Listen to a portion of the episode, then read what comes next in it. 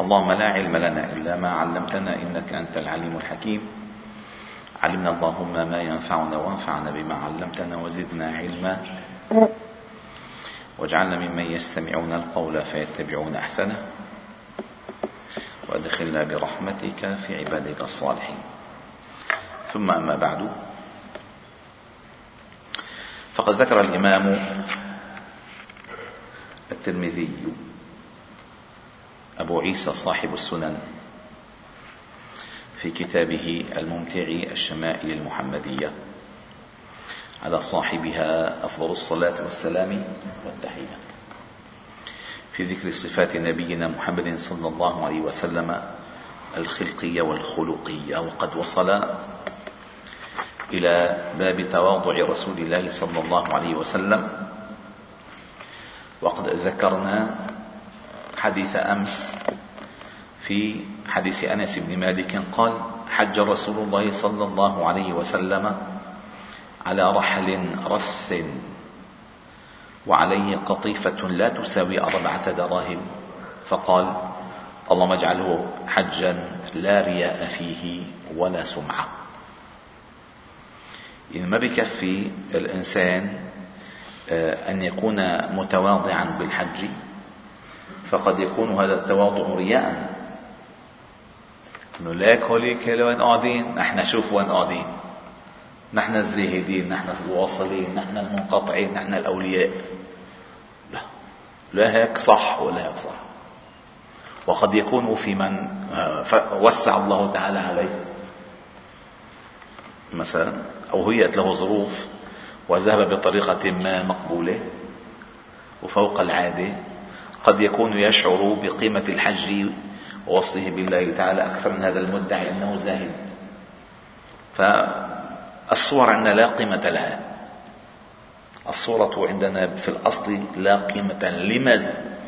لأن الله جل جلاله كما ثبت في الحديث قال إن الله لا ينظر إلى صوركم ولا إلى أجسامكم ولكن ينظر إلى قلوبكم وأعمالكم.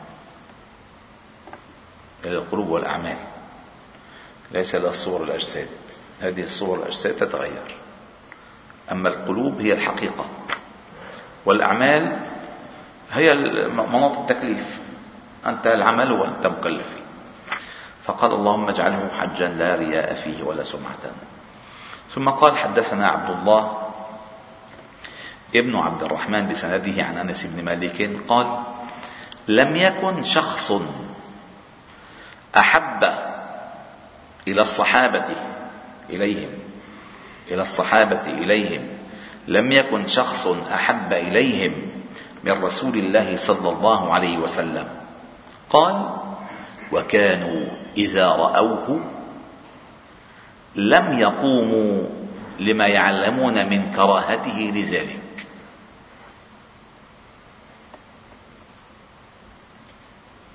يعني ما حدا حب حدا مثل ما حب الصحابة نبي نبيا صلى الله عليه وسلم أبدا. ومع ذلك كان إذا دخل إليهم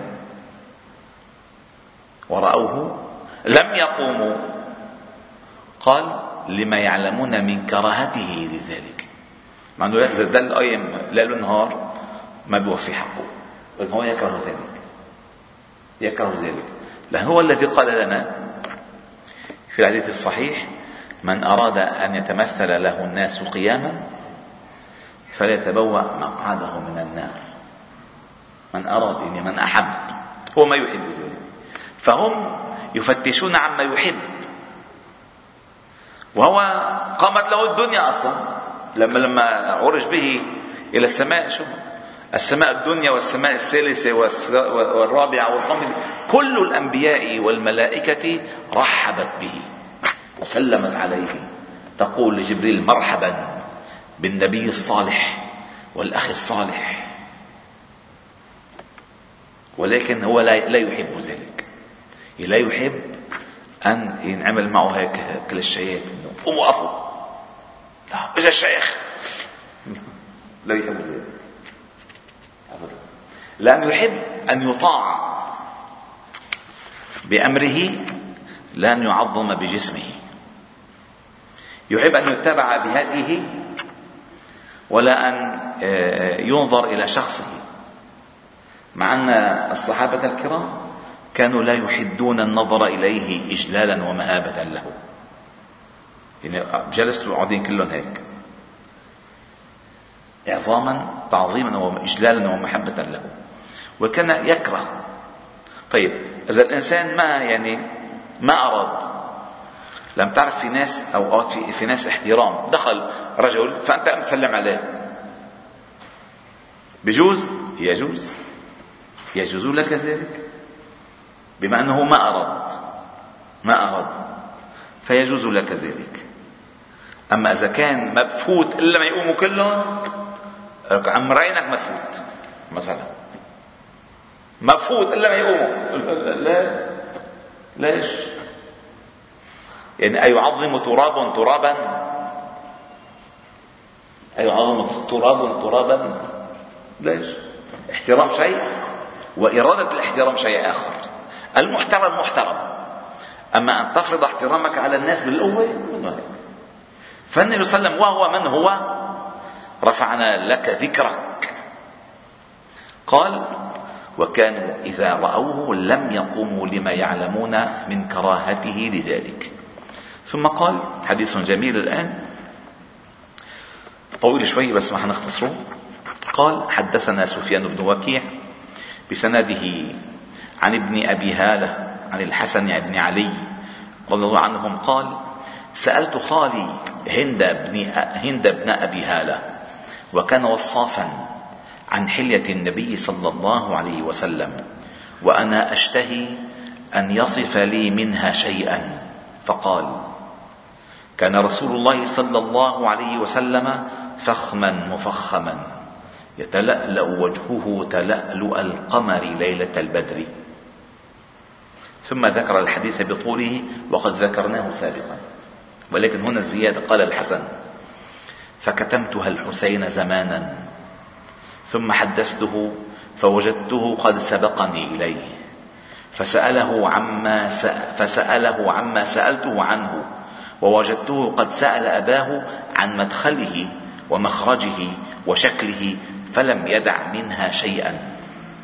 قال الحسين فسألت أبي عن دخول رسول الله صلى الله عليه وسلم. قال كان إذا أوى إلى منزله هذا مدخله دخوله إلى بيته في مخرجه إلى الناس في دخوله إلى بيته. قال كان إذا أوى إلى منزله جزأ دخوله ثلاثة أجزاء جزءا لله وجزءا لأهله وجزءا لنفسه. يعني إذا دخل بيته جزأ دخوله ثلاثة أجزاء جزءا لله أي في عبادته ونوافله وطاعته وقربه جزءا لله. وجزءا لأهله في خدمة أهله وحقوقهم وجزءا لنفسه في إصلاح نفسه. ثلاثة أجزاء. ثم جزأ جزءه جزءه بينه وبين الناس الذي يخرج إليهم أو يأتون إليه. فيرد ذلك بالخاصة على العامة ولا يدخر عنهم شيئا. وكان من سيرته في جزء الأمة إيثار أهل الفضل بإذنه. يعني مثلا يستأذنون. من؟ أبو بكر فليدخل.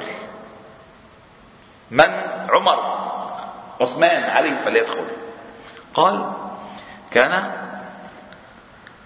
من سيرته في جزء الأمة إيثار أهل الفضل بإذنه وقسمه على قدر فضلهم في الدين أي يقربهم إليه على قدر فضلهم في الدين. فمنهم ذو الحاجة ومنهم ذو الحاجتين.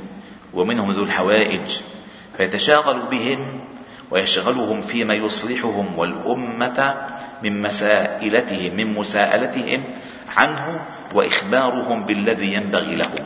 يعني عندما يأتون إليه يقضي لهم أغراضهم وحاجاتهم ويتكلف في إصلاحهم يبلغهم ما يصلح شؤونهم وشؤون الأمة تباعا.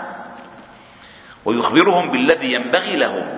ويقول ليبلغ الشاهد منكم الغائب وأبلغوني حاجة من لا يستطيع إبلاغها.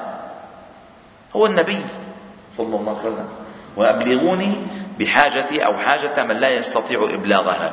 فإنه من أبلغ سلطانا حاجة من لا يستطيع إبلاغها ثبت الله قدميه يوم القيامة.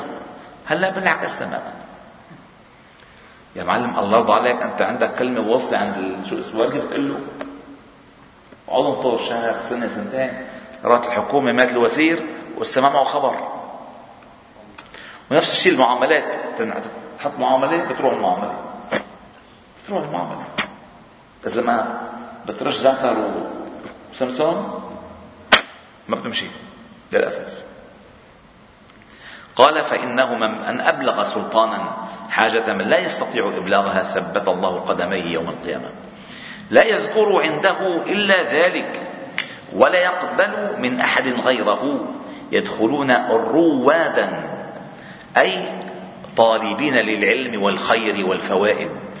يدخلون روادا ولا يفترقون إلا عن ذواق يخرجون أدلة. يعني يدخلون طالبين العلم وما بيخرجوا إلا وقد تذوقوا الذكر وتذوقوا العلم. وأصبحوا آه، دعاة إليه أدلة إليه. قال يدخلون روادا ولا يفترقون إلا عن ذواق أي بعد ما ذاقوا ويخرجون أدلة يعني إلى الخير. قال فسألته عن مخرجه كيف كان يصنع فيه؟ قال كان النبي صلى الله عليه وسلم يخزن لسانه إلا فيما يعنيه ويؤلفهم لأصحابه ولا ينفرهم. ويكرم كريم قوم ويوليه عليهم. ويحذر الناس ويحترس منهم من غير أن يطوي عن أحد منه بشره وخلقه. ويتفقد أصحابه. ويسأل الناس عما في الناس. ويحسن الحسن ويقويه. ويقبح القبيح ويوهيه. من الواهيه معتدل الأمر غير مختلف. لا يغفل مخافة أن يغفلوا أو يميلوا. لكل حال عنده عتاد. لا يقصر عن الحق ولا يجاوزه. يلونه من الناس خيارهم. أفضلهم عنده أعمهم نصيحة. وأعظمهم عنده منزلة. أحسنهم مواساة ومؤازرة قال فسألت عن مجلسه. فقال كان النبي صلى الله عليه وسلم لا يقوم ولا يجلس إلا, على إلا عن ذكر الله. وإذا انتهى إلى قوم جلس حيث ينتهي به المجلس ويأمر بذلك ويعطي كل جلسائه بنصيبه. لا يحسب جليسه أن أحدا أكرم عليه منه. من جلسه أو فاوضه في حاجة صابره حتى يكون هو المنصرف عنه. ومن سأله حاجة لم يرده إلا بها أو بميسور من القول. قد وسع الناس بسطه وخلقه فصار لهم أبا وصاروا عندهم في الحق سواء. مجلسه مجلس علم وحلم وحياء وأمانة وصبر لا ترفع فيه الأصوات ولا تؤبن فيه الحرم ولا تثنى فلتاته متعادلين بل كانوا يتفاضلون فيه بالتقوى. متواضعين يوقرون فيه الكبير ويرحمون فيه الصغير ويؤثرون ذا الحاجة ويحفظون الغريب. إن شاء الله تعالى غدا نشرح هذه الجمل الذهبية التي فيها هديه صلى الله عليه وسلم والحمد لله رب العالمين. سبحانك وبحمدك أشهد أن لا إله إلا أنت نستغفرك إليك صل وسلم وبارك على محمد. وعلى آله وأصحابه أجمعين.